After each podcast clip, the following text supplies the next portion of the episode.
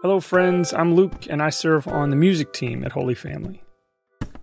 We continue to hear stories from people like you who listen to the Holy Family podcast and consider Holy Family your church. And whether you're someone who's constantly on the go, hasn't found a church community where you live to which you can belong, or someone who's wondering about the shape of your faith, we are honored to be with you by sharing these reflections from our Sunday liturgies. We rely on the generosity of our congregation, which includes you wherever you listen, to help our ministry achieve and maintain financial health. If this podcast has been a gift to you, would you consider making a contribution so that we can continue offering resources that welcome questions, curiosities, and doubts? You can make a gift by following the link in our show notes. That's at holyfamilyhtx.org.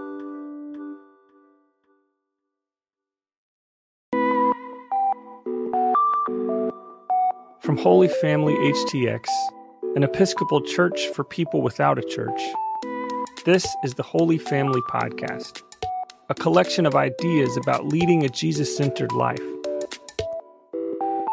We clearly explore the church's understandings while bringing our own questions, curiosities, and doubts, and we never demand fake agreement. Theological exploration is just better that way. So let's take a moment of silence as we get ready to contemplate today's ideas.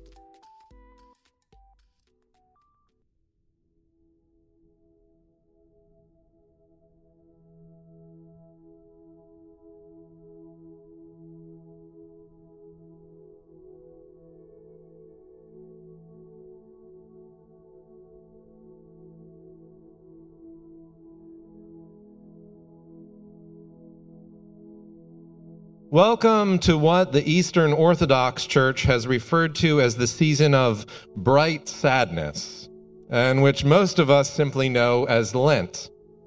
I love this phrase, bright sadness, as I often love paradoxes, two ideas or realities seemingly opposite or antagonistic that nonetheless find a strange harmony that allow each other a certain richness through their contrast. Well, I don't imagine that any of us particularly relish or court sadness. I also believe that some of our most memorable experiences have been experiences of sadness. And if you think of the songs that you love the most, the books, the films, the works of art that have left the deepest impression on you, I am willing to bet at least half of them are ones which at one time or another have made you cry. And we must be careful that sadness doesn't become too dark, too heavy, too isolating, and all encompassing. And some of us go through seasons in our lives when this is easier said than done. And for people who suffer from depression, there is nothing romantic or appealing about sadness. I want to be clear about that. Nevertheless, in this season, when the church invites us to center Jesus as he moves through the wilderness of humanity, tempted by the devil, to the ultimate wilderness of the suffering and death upon the cross, we might find in sadness a certain brightness which can illuminate our way forward as we move to our ultimate destination of being with God. Sadness is, of course, an appropriate response to much of what we experience in life the death of loved ones, relationships strained or ended, the loss of work, home, or other meaningful indicators of identity when the dreams that we have had for ourselves, our beloveds, our communities, our nation, and our world continue to go unfulfilled, sadness is a tool for processing that deep disappointment. The people in Deuteronomy knew something about deep disappointment. We get a Sparks Notes summary of their hardships in the lesson this morning. My father was a starving Aramaean. He went down to Egypt, living as an immigrant there with few family members, but that is where he became a great nation, mighty and numerous. The Egyptians treated us terribly, oppressing us and forcing hard labor on us. So we cried out for help to the Lord, our ancestors' God. The Lord heard our call. God saw our misery, our trouble, and our oppression. God sees our misery, our trouble, and our oppression.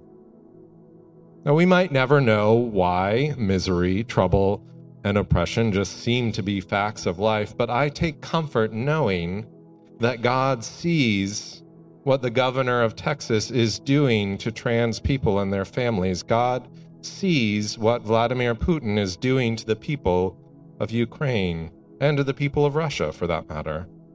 God hears the cries for help coming from all over the world.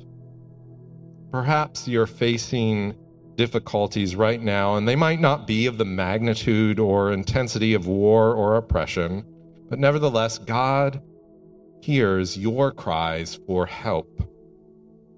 I also take comfort knowing that God's dream for the world is liberation. God's dream for the world is love. In Lent, we have a charge to reflect on the ways that we as individuals and as part of greater systems are getting in the way of God's dreams. God wants to lead us into a land flowing with milk and honey the Common English version, which we use, begins the Deuteronomy lesson with once. It says, Once you have entered the land your God is giving you. But I prefer the translations that use the word when. When you have entered the land, God's fulfillment of God's promises is not a matter of if, but a matter of when. You might be struggling right now but when God delivers you from your struggles, how will you respond? You might be sad today, but when God brings you into joy, how will you respond? Once a month, I travel over to Camp Allen in Navasota to spend a couple of days with my fellow curates. Now, if you're new to the Episcopal Church and don't always understand the words we use like curate, don't worry, I'm a priest and I still don't know half of the words. We say that the charge of a priest is the cure of souls. And so those of us newly ordained are called curates because we are just figuring out how to live into such a strange and wonderful vocation. Anyhow, we spend two days a month together, and each session we focus on a particular theme. We have guest speakers that come in and talk to us about various spiritual disciplines, different ways of doing mission, and so on. And this week, our session was focused on trauma. I know, it sounds like a lot of fun. We actually did have a good time, and I was reminded, though, of just how much trauma we have been through in the last few years. Hurricane Harvey. Winter Storm Uri, the insurrection at the U.S. Capitol, school shootings, and other forms of mass violence, and a global pandemic that has caused the deaths of nearly 1 million Americans and 6 million of our sisters, brothers, and siblings worldwide. We have been through some trauma, y'all. This is not even acknowledge the personal traumas many of you have experienced in the course of your lives. And God has been with us in the midst of all these traumas, and God is leading this community forward. God is leading this community to a very exciting place in just about a month. Haley Durrett and Todd Kraus and Jacob have been working relentlessly with the amazing people of Forney Construction and all the subcontractors to bring the building project at 3719 Navigation to completion.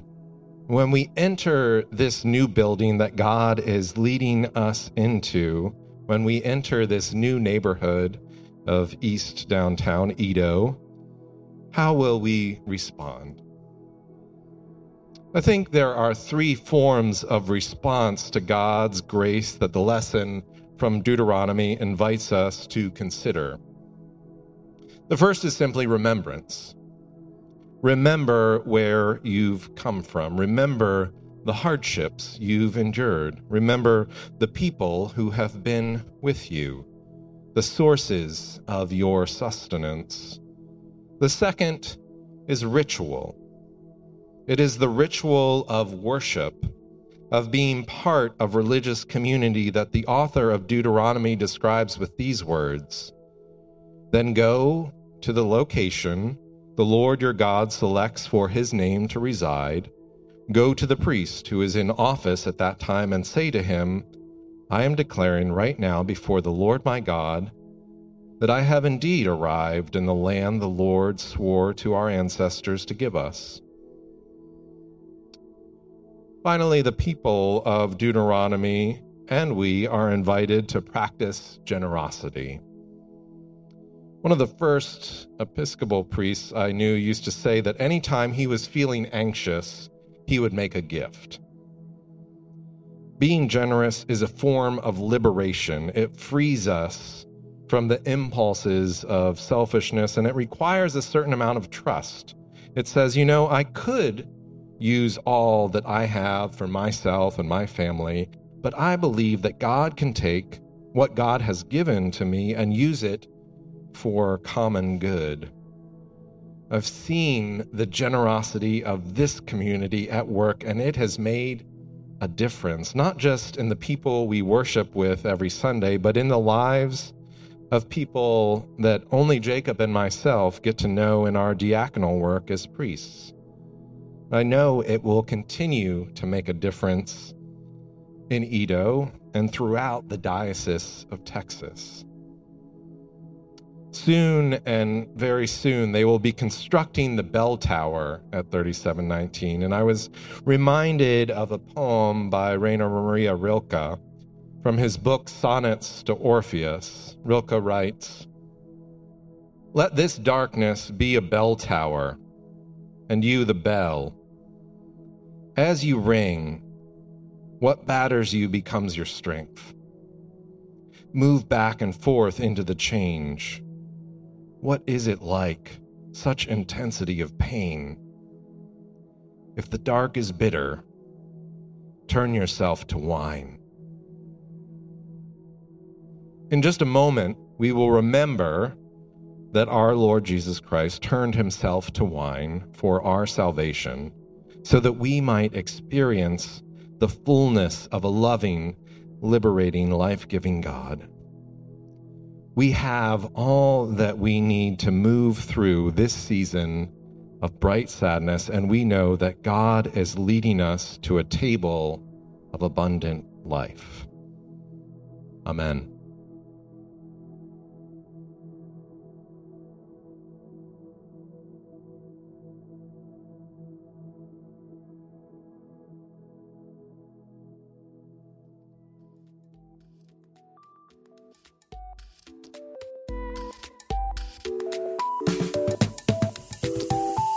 Can find more resources to help you lead a Jesus centered life at holyfamilyhtx.org. Again, it's holyfamilyhtx.org.